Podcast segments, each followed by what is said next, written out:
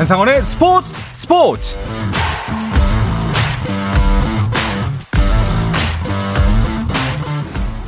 스포츠가 있는 저녁 어떠신가요? 아나운서 한상헌입니다. 오늘 하루 이슈들을 살펴보는 스포츠 타임라인으로 출발합니다.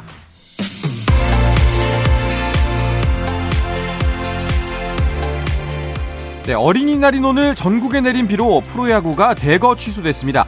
잠실, 대전, 사직, 창원 경기가 우천 취소된 가운데 날씨 영향을 받지 않은 고척 스카이돔에서만 예정대로 경기가 열렸습니다. 에스에스지 랜더스 대 키움의 대결이 펼쳐졌는데요.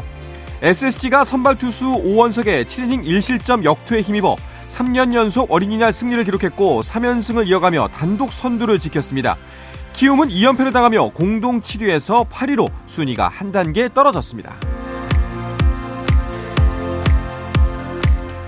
케이비엘 프로농구 챔피언 결정전 육 차전도 있었습니다. 에스케이가 오늘 이기면 우승을 확정 짓는 상황이었는데요. 경기는 끝이 났습니다. 안양 케이지씨가 서울 에스케이를 팔십육 대 칠십칠 구 점차 승리를 하면서 시리즈 전적 삼 대 삼 승부를 원점으로 돌려놨습니다. 삼 쿼터까지 십일 점 차로 뒤지던 케이지씨는 사 쿼터에만 삼십 점을 몰아넣으면서 역전승을 만들었는데요.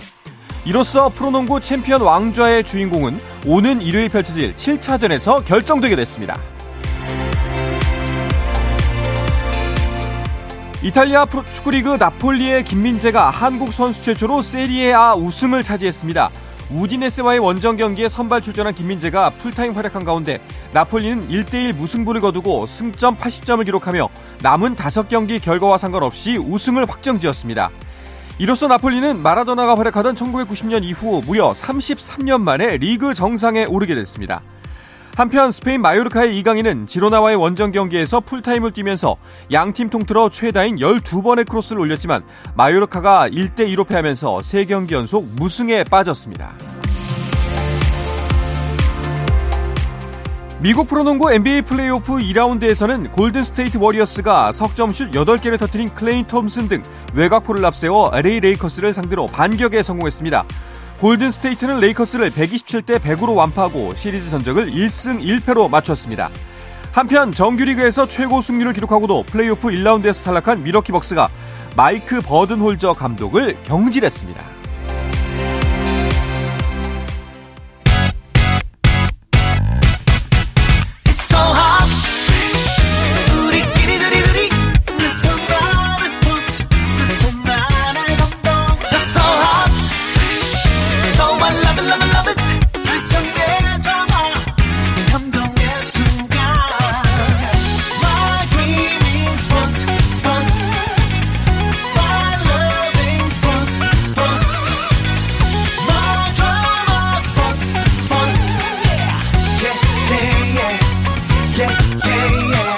스포츠 스포츠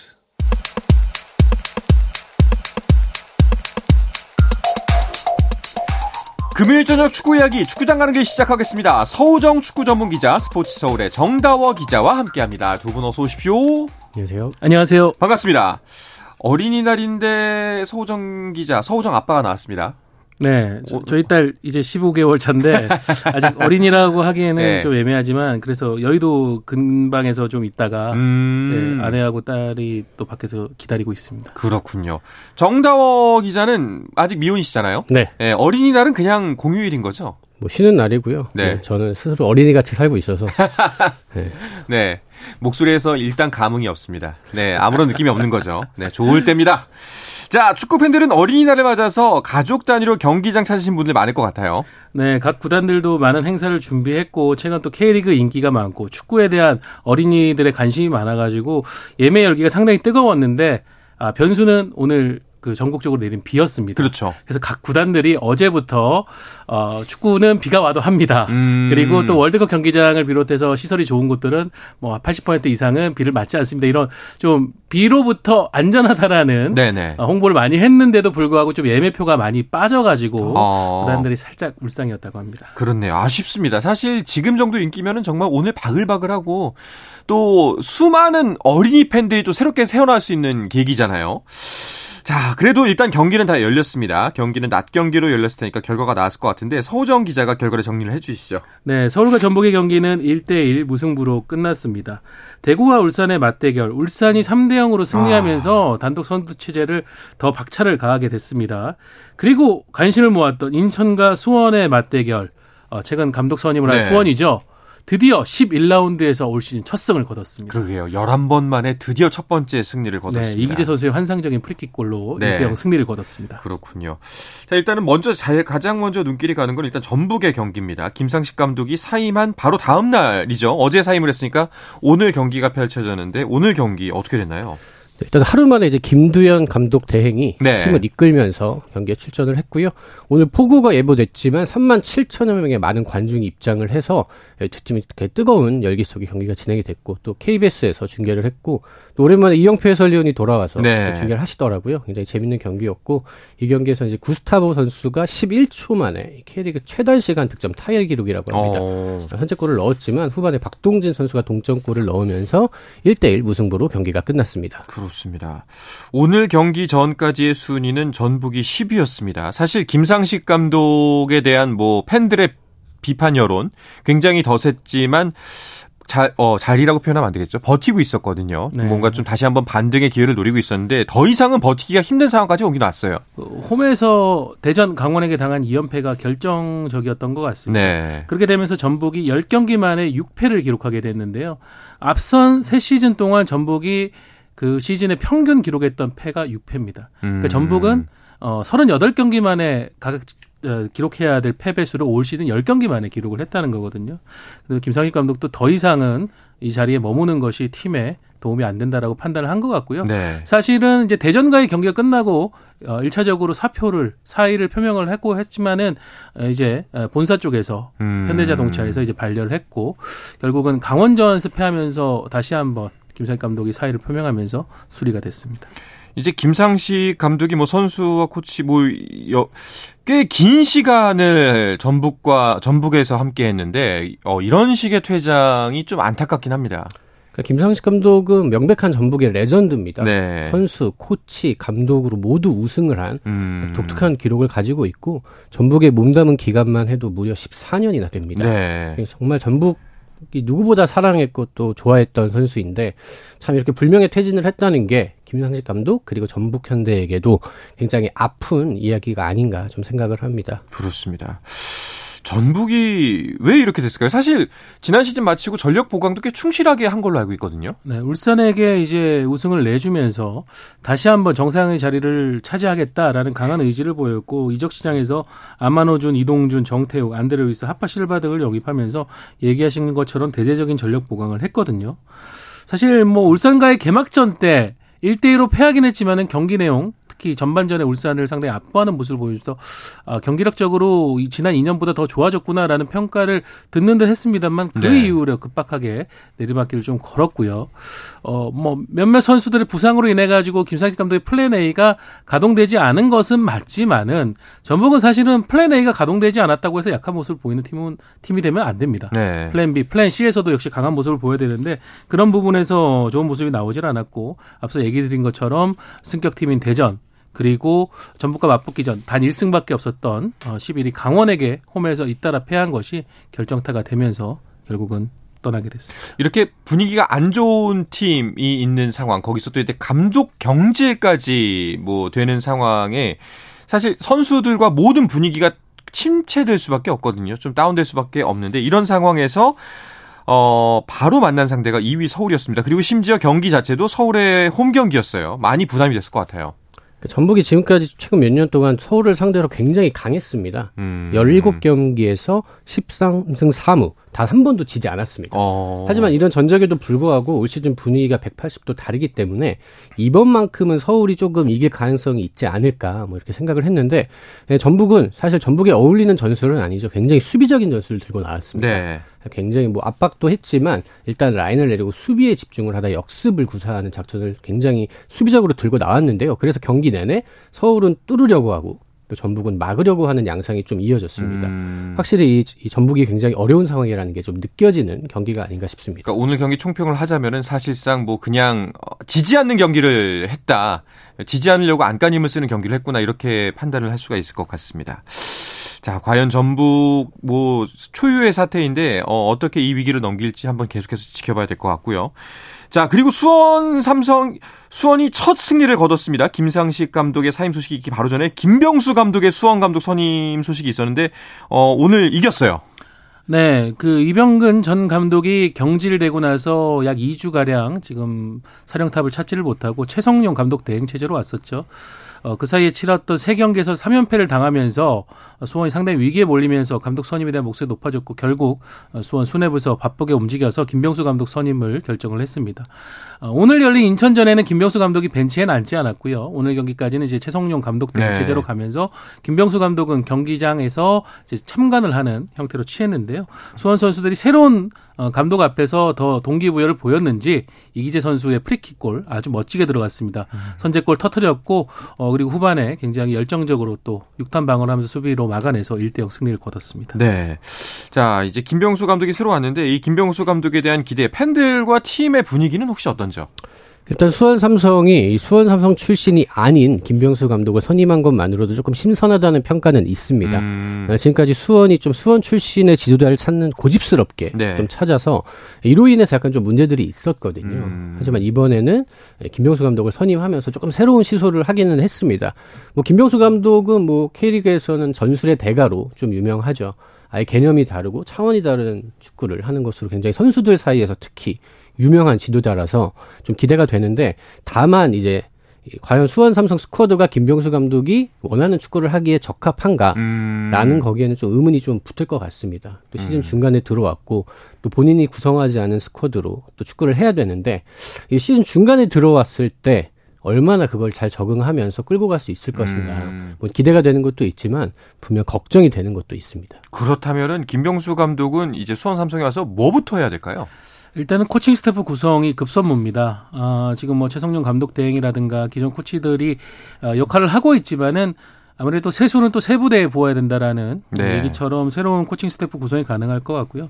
아무래도 한 두 명 정도의 코치를 제외하고 나머지 코치는 변화가 있을 것 같고 특히 가장 중요한 수석 코치 네. 자리가 중요한데 지금 주승진, 정경호 다양한 이제 지도자 이름이 나왔는데 주승진 수원 삼성 유스 디렉터가 수석 코치를 하는 것이 거의 확실시 되고 있습니다. 음. 그래서 김병수 감독이 이제 주말 동안 코칭 스태프 인선을 마무리하고 월요일에 기자회견을 통해서 자신의 포부를 밝힐 텐데 동시에 또 김병수 감독이 많이 고민하고 있는 부분 과연 어떤 축구로서 지금 수원의 어, 당장 강등권을 벗어나야 되는 생존 싸움을 이끌 것인가. 김병수 감독의 축구가 좀 어려운 부분도 있어요. 선수들이 그걸 이해하고 받아들이는데 시간이 좀 걸린다는 얘기가 있거든요. 네. 아, 그런 것과 당장 이제 승점을 쌓기 위한 현실적인 전략 그중에서 선택하는 부분도 고민을 할 것 같습니다. 그렇군요. 자, 그리고 이게 참 이게 짠 듯이 참 공교로운 게 이제 김병수 감독이 어, 칠 일부터 이제 훈련을 시작을 하는데 감독 데뷔전이 하필이면 또 전북 현대전입니다. 그, 네. 전북도 이제 정식 감독이 없는 그러니까요. 상황이죠. 예. 뭐, 전북도 시간이 좀 걸릴 것 같은데 일단은 조금 더 긴장하는 쪽은 전북이 될 것 같습니다. 음. 왜냐하면 김병수 감독이 어떤 축구를 할지 모르니까요. 그러니까 새로운 감독이 왔을 때 분명히 이 선수들은 조금 각성하게 돼 있고 네. 조금 더 에너지틱한 모습을 또 보여줄 게 분명하기 때문에 또 수원이 어떻게 변화할지 좀 기대가 되고요. 일단 이 맞대결에서는 아마 전북도 굉장히 좀 부담을 많이 느낄 음. 겁니다. 자, 위기에 몰려있는 두 팀의 대결 오는 십 일입니다. 자, 어떻게 펼쳐질지 좀 벌써부터 궁금한데요.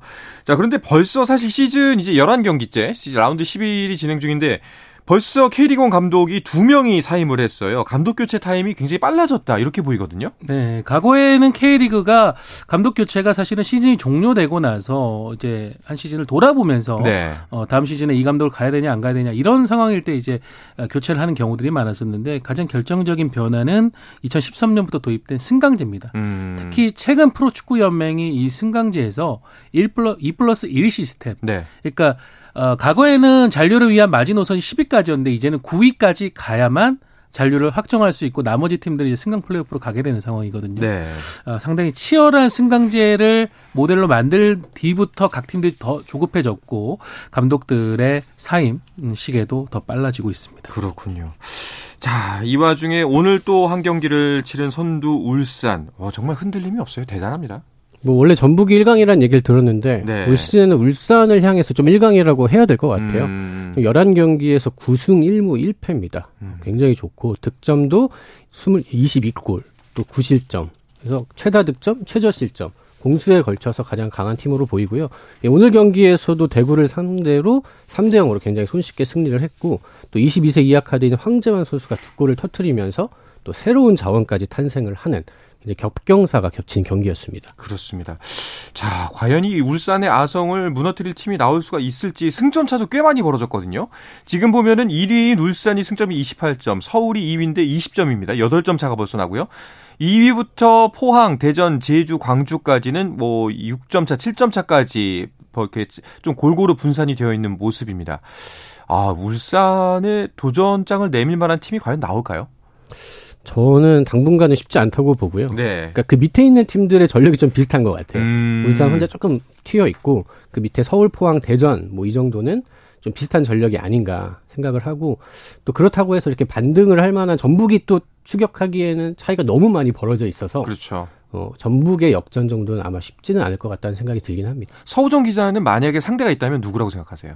어, 저는 일단 포항이 그래도 네. 가장 가까이에 음... 있는 팀인데 포항이 어, 무패 행진을 거듭하다가 인천에게 덜미를 잡히는 좀 변수 아닌 변수가 발생하면서 좀 어려워졌습니다. 그래도 아직은 이십칠 경기가 남아있고 어, 조금 더 서울이라든가 포항 그리고 음, 지금 감독의 변화 시기가 다가오고 있는 이 전북 이런 팀들이 맞대결에서 또 어떤 양상을 펼칠지에 음... 따라서 울산의 독주 체제도 좀 달라질 수 있지 않을까 싶습니다. 알겠습니다.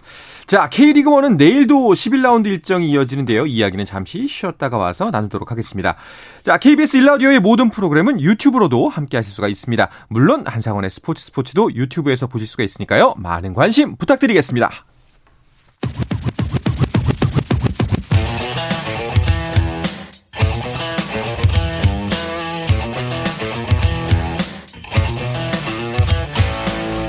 짜릿함이 살아있는 시간 한상헌의 스포츠 스포츠 금요일 저녁에 축구 이야기, 축구장 가는 길 듣고 계십니다. 스포츠 서울의 정다워 기자, 서우정 축구 전문 기자와 함께하고 있습니다. 자, 내일도 K리그 십일 라운드 일정이 있다고 말씀드렸는데요. 어떤 일정이 있죠, 정다워 기자? 네, 내일 두 시에는 제주 월드컵 경기장에서 제주 유나이티드와 포항 스틸러스가 맞대결을 벌입니다. 그리고 수원에서는 수원에프씨와 강원이 맞대결을 벌이고요. 어, 광주에서는 광주와 대전 음. 하나시티즌이 맞대결을 벌입니다. 아, 일단은 가장 먼저 눈에 띄는 거는 이번 시즌 폭풍의 눈. 광주와 대전 승격팀 간의 맞대결이 먼저 눈에 들어옵니다. 네, 지금 광주가 승점 십삼 점으로 육 위, 대전이 이제 십오 점으로 사 위에 올라있는 상황입니다. 승격팀들이 지금 파이널 A에 진입할 수 있는 상위권에 포진돼 있어가지고 상당한 돌풍을 일으키고 있고 특히 경기 내용이 두 팀 모두 아주 좋아가지고 네. 주목을 많이 받고 있죠. 이정효 감독은 굉장히 디테일하고 선수들의 스위칭 플레이가 많이 펼쳐지는 최근에 유럽 트렌드에 가장 부합하는 그런 축구를 펼치고 있다라는 평가를 받고 있고 이민성 감독은 굉장한 압박 축구, 음. 최전방에서부터 지속적으로 압박을 펼치는 강력한 축구를 통해 가지고 올 시즌 울산을 유일하게 잡은 팀입니다. 네. 이 두 팀의 맞대결. 사실 지난 시즌 K리그이에서도 이 두 팀이 맞붙었다면 상당히 뜨거웠었는데 어, 이번 올 시즌 K리그일에서의 첫 맞대결은 어떨지 궁금해집니다. 일단은 두 팀의 공통점이라고 한다면 공격이라고 볼 수 있을 것 같아요. 굉장히 많은 득점이 나올 법한 경기인데 내일도 많은 골이 나올 수 있을 것 같은데요. 네, 두 팀 모두 이제 후진 없는 축구를 하고 있기 때문에 네. 굉장히 재미있고 박진감 넘치는 경기가 될 것 같고요. 대전 같은 경우는 참 골을 많이 넣었습니다. 열여덟 골. 뭐 제주, 아, 광주 같은 경우는 득점이 조금 적기는 하지만 경기 플레이 스타일이 굉장히 공격적이고요. 네. 그렇기 때문에 굉장히 재밌는 경기가 되고 특히 광주는 또 슈팅이 리그에서 이제 가장 많은 수준이기 때문에 음... 아마도 굉장히 맞대결을 벌 것 같고 두 감독이 또 굉장히 친합니다. 서로 어. 부산에서 같이 뛰었기 때문에 서로 연락도 자주 하고 그런 스타일인데 내일은 또 한판 또 음. 예, 맞대결을 벌일 것 같습니다. 네. 자, 그리고 또 다른 경기 제주에서 펼쳐지는 제주 대 포항의 경기는 어떨까요? 네, 제주 입장에서는 정말 아이러니한 게 올 시즌 리그에서 사 승, 어, 에프에이컵에서 일 승 이렇게 해서 올 시즌 오 승을 거뒀는데 모두 원정에서 거둔 승리입니다. 오. 홈팬들 앞에서 아직 일 승도 없어요. 남길 감독도 최근에 이제 원정에서 계속 승점을 쌓으면서 지금 중위권까지 치고 올라왔는데 홈팬들에게 너무 죄송하다. 반드시 이걸 좀 바꾸고 싶다라는 의지를 표명을 했고요. 포항 같은 경우도 지금 어, 울산과 비기고 인천에게 패하면서 좀 주춤한 상황이거든요. 네. 그래서 제주 원정에서 반드시 반전의 승리가 필요한데 홈 첫 승이 간절한 제주와 반전의 승리가 간절한 포항의 맞대결. 어, 남길 감독과 김기동 감독 이 두 감독도 만나면 상당히 뜨거운 경기를 펼치는 지도자라서 또 기대가 됩니다. 그렇습니다. 자, 그리고 또 하나의 경기는 수원에프씨 대 강원의 대결도 예정되어 있는 상황입니다. 어, 팔 위 대 십일 위의 대결입니다. 두 팀 모두 승점이 간절한 입장이죠. 뭐 하위권에 있기 때문에 팀 모두 아마 승리를 위해 뛸 것 같고요. 관전 포인트라고 한다면 아마도 이 경기는 후반전이 굉장히 재밌을 것이다. 오. 이렇게 예상을 합니다. 이 수원에프씨가 전후반 경기력이 굉장히 다른 팀 중에 하나입니다. 네. 전반에 조금 헤매다가도 후반에는 굉장히 공격적으로 몰아치는 이 스타일이 재밌는 팀이고 또 강원 같은 경우에는 전반적으로 굉장히 보수적으로 운영을 하죠. 그리고 마지막 한 이십 분 정도 굉장히 힘을 쏟아서 공격을 시도하는 팀이기 때문에 아마 이 경기에서는 후반전 굉장히 불꽃 튀지 않을까 좀 예상을 합니다. 알겠습니다. 자, 그리고 K리그이의 주말 경기 일정도 있습니다. 어떤 대진이 기다리고 있나요? 네, 오월 육일 내일이죠. 토요일 한 시 반에는 안산과 경남의 맞대결, 네 시에는 돌풍의 팀입니다. 선두를 달리고 있는 김포와 서울 이랜드의 맞대결이 있습니다. 오후 네 시에는 올 시즌 나란히 K리그이에 입성한 충북 청주와 천안의 맞대결이 있고요. 오월 칠일 일요일 오후 한 시 삼십 분에는 부천과 전남, 오후 네 시에는 안양과 부산, 오후 여섯 시 삼십 분에는 성남과 김천의 경기가 펼쳐집니다. 그렇군요. 자, 간만에 한번 유튜브 댓글 질문 한번 엮어드릴까 하는데요. 미무스원님이 포항 스틸러스 올해는 어떨까요?라는 질문이 나왔습니다. 어떻게 답변해 주시겠습니까? 아, 올 시즌이 포항이 구단 창단 오십 주년입니다. 오. K리그가 사십 주년이거든요. 그래요? K리그보다 십 년 앞서서부터 존재했던 네. 그러니까 한국 축구 최고의 팀 중에 하나인데 올해 그렇기 때문에 김기동 감독이 반드시 트로피 하나를 들겠다는 강한 음. 열망을 보이고 있습니다. 그 열망이 지금까지 경기력으로 이어지고 있어서 저는 K리그든 에프에이컵이든 뭔가 하나는 포항이 가져갈 것 같다는 느낌입니다. 사실 패가 없다는 게 그만큼 좀 어, 간절하다는 의미로 전해지기도 하거든요. 뭐 일 패를 안기는 했지만 네. 그래도 이제 가장 리그에서 적은 팀이고 확실히 김기동 감독의 지도력이 올 시즌 좀 빛나고 있다고 음. 생각을 하는데요. 사실 이 감독의 능력은 선수 영입부터 뭐 전술 동기부여 이런 게 여러 가지가 있는데 김기동 감독은 참 다양한 모든 면에서 능력이 있다는 게 좀 느껴지는 시즌인 것 같고요. 사실 포항이 삼 위를 할 수 있는 스쿼드인가? 라는 질문에 확실하게 오케이라고 답하기는 어려운 게 사실입니다. 어... 그럼에도 이렇게 좋은 성적을 유지하고 있다는 것은 이 좋은 감독을 갖고 있는 게 그래도 참 팀의 힘이 된다는 걸 느끼게 하는 것 같습니다. 네, 답변이 됐으면 합니다. 포항 스틸러스 기대해보셔도 좋을 것 같습니다. 자, 다시 한번 K리그이 이야기로 넘어와서요. 김포, 김천, 안양이 일, 이, 삼입니다. 현재 선두 경쟁이 굉장히 치열하게 펼쳐지고 있어요. 이십이 점, 이십일 점, 이십 점으로 어, 이렇게 나뉘어져 있고 있는데 이 팀들의 경기를 좀 주목해서 보면 K리그이 경기 재밌을 것 같습니다. 네, 최근에 K리그이가 수준이 상당히 올라왔고 뭐 승격을 한 올해 K리그와 돌풍을 일으키고 있는 대전 광주만 봐도 그렇잖아요. 네. 김포 같은 경우에는 이제 프로에 진입한 지 이 년 차인데 고정원 감독의 적토마 축구라고 해서 정말 선수들이 구십 분 동안 아마 선수 평균 거리를 해도 한 십이 킬로미터 가까이 나오지 않을까 싶을 정도로 엄청나게 달리는 기동력의 축구를 펼치고 있습니다. 과연 이런 축구가 시즌 내내 이어질까 어, 살짝 뭐 반신반의하고 있는데도 불구하고 지금까지 아무 문제가 없거든요. 네. 그래서 어, 지금 K리그의 베테랑 감독이 고정 감독의 지도력이 빛나고 있습니다. 네. 자, 우리 K리그는 이제 십 경기, 십일 경기 정도를 치는 상황입니다. 그런데 유럽리그는 막바지잖아요. 막간을 이용해서 유럽리그 이야기도 한번 전해드릴까 하는데 유럽 팀들의 투어 일정들이 속속 나오고 있습니다. 몇몇 팀들이 우리나라를 방문한다는 소식, 아주 반가운 소식들 들려오고 있죠. 네, 이미 앞서서 이제 쿠팡 플레이의 초청으로 맨체스터 시티와 아틀레티코 마드리드가 이제 방한한다는 소식이 알려지기도 했었고요.